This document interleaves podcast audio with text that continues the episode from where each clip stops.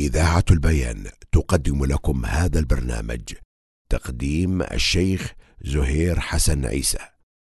الحمد لله حمدا كثيرا طيبا مباركا فيه والصلاة والسلام على رسول الله وعلى آله وأصحابه أجمعين.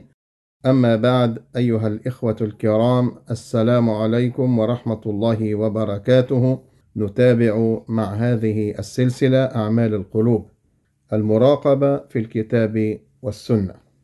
بين دفتي الكتاب العزيز والسنة المطهرة نصوص جمة تحث على المراقبة وتغرسها في النفوس تارة بالتلميح وتارة بالتصريح. فمن التلميح تضافر الأدلة على أن الله محيط بكل مخلوقاته وأنه لطيف خبير وأنه بكل شيء عليم لا تخفى عليه خافية في الأرض ولا في السماء. وذلك من شأنه تنمية المراقبة. من ثمرة هذا العلم الإيمان بالأسماء والصفات تنمية المراقبة في قلوب العباد. لذا كثيرا ما يعني يختم بها الله تعالى آيات الأحكام والمواعظ في كتابه كقوله تعالى عقب ترغيبه في النفقة والله بما تعملون بصير. وكقوله عقب ذكر أحكام المداينة والله بكل شيء عليم.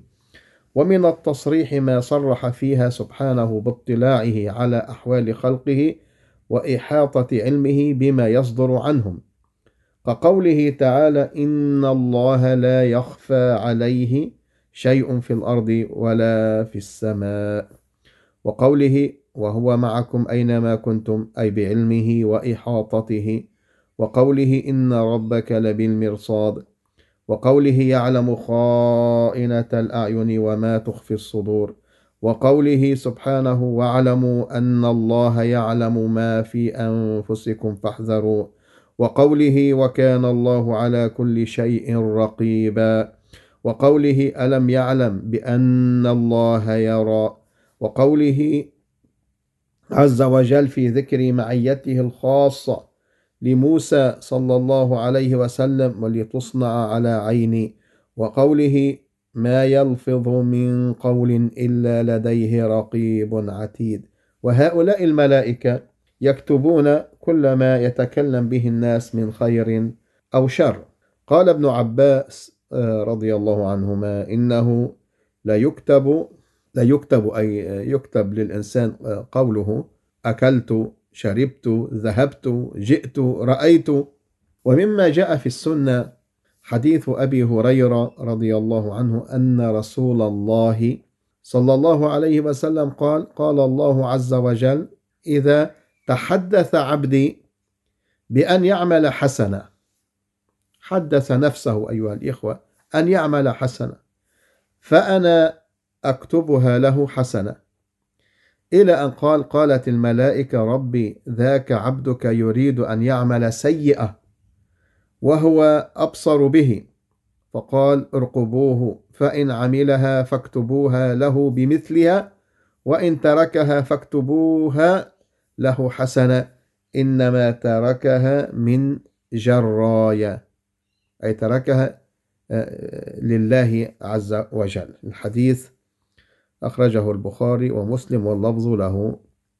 والمعنى أيها الإخوة أنه أي هذا العبد يراقب الله عز وجل. فلما لاحت له الشهوة والطمع وكان قادرا على مقارفة ذلك تركه خوفا من الله فكتبت له حسنة.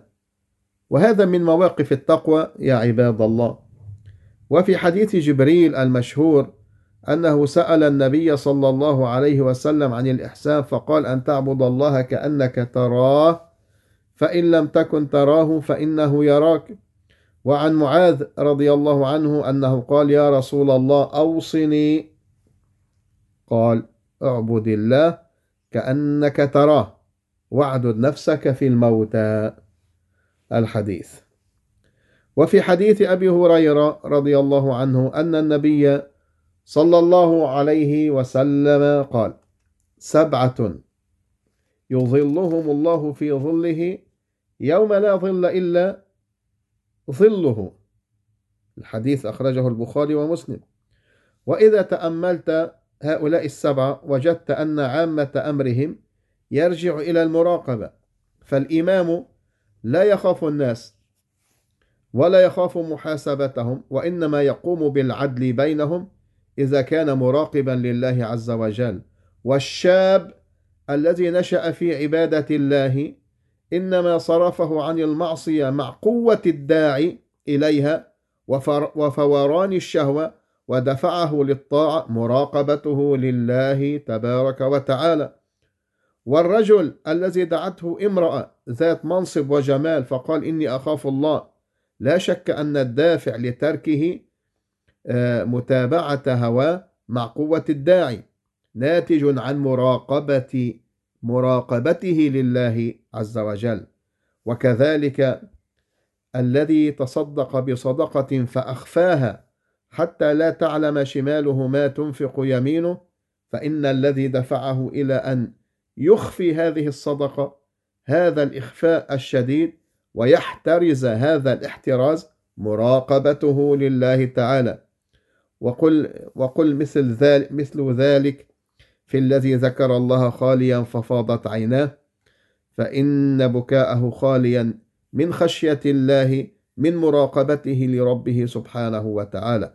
ومن الأدلة أيضا ما جاء عن أبي هريرة رضي الله عنه أن النبي صلى الله عليه وسلم قال يتعاقبون فيكم ملائكة بالليل وملائكة بالنهار ويجتمعون في صلاة الفجر وصلاة العصر ثم يعرج ثم يعرج الذين باتوا فيكم فيسألهم ربهم وهو أعلم بهم كيف تركتم عبادي؟ فيقولون تركناهم وهم يصلون. وأتيناهم وهم يصلون. وهذا غيض من فيض وقليل من كثير وفيما أوردنا كفاية للدلالة على المراد وهو تذكيره سبحانه لعباده بهذا الأصل ليحفظوا حدوده ويتقوا محارمه ويفعلوا ما أمرهم به ليبعث في نفوسهم الرقابة الذاتية التي تستحثهم على التقوى والخوف من الله والقيام بأمره في كل مكان وزمان في حضرة الخلق وفي غيبتهم عن العيان. هذه ثمرة المراقبة وهذه هي ثمرة الإيمان باسمه الرقيب. آه، أيها الإخوة الكرام نتابع مع هذا الموضوع بمشيئة الله تعالى ولكن في حلقة قادمة. إلى ذاك الحين أستودعكم الله الذي لا تضيع ودائعه وأصلي وأسلم على رسول الله. والسلام عليكم ورحمة الله وبركاته.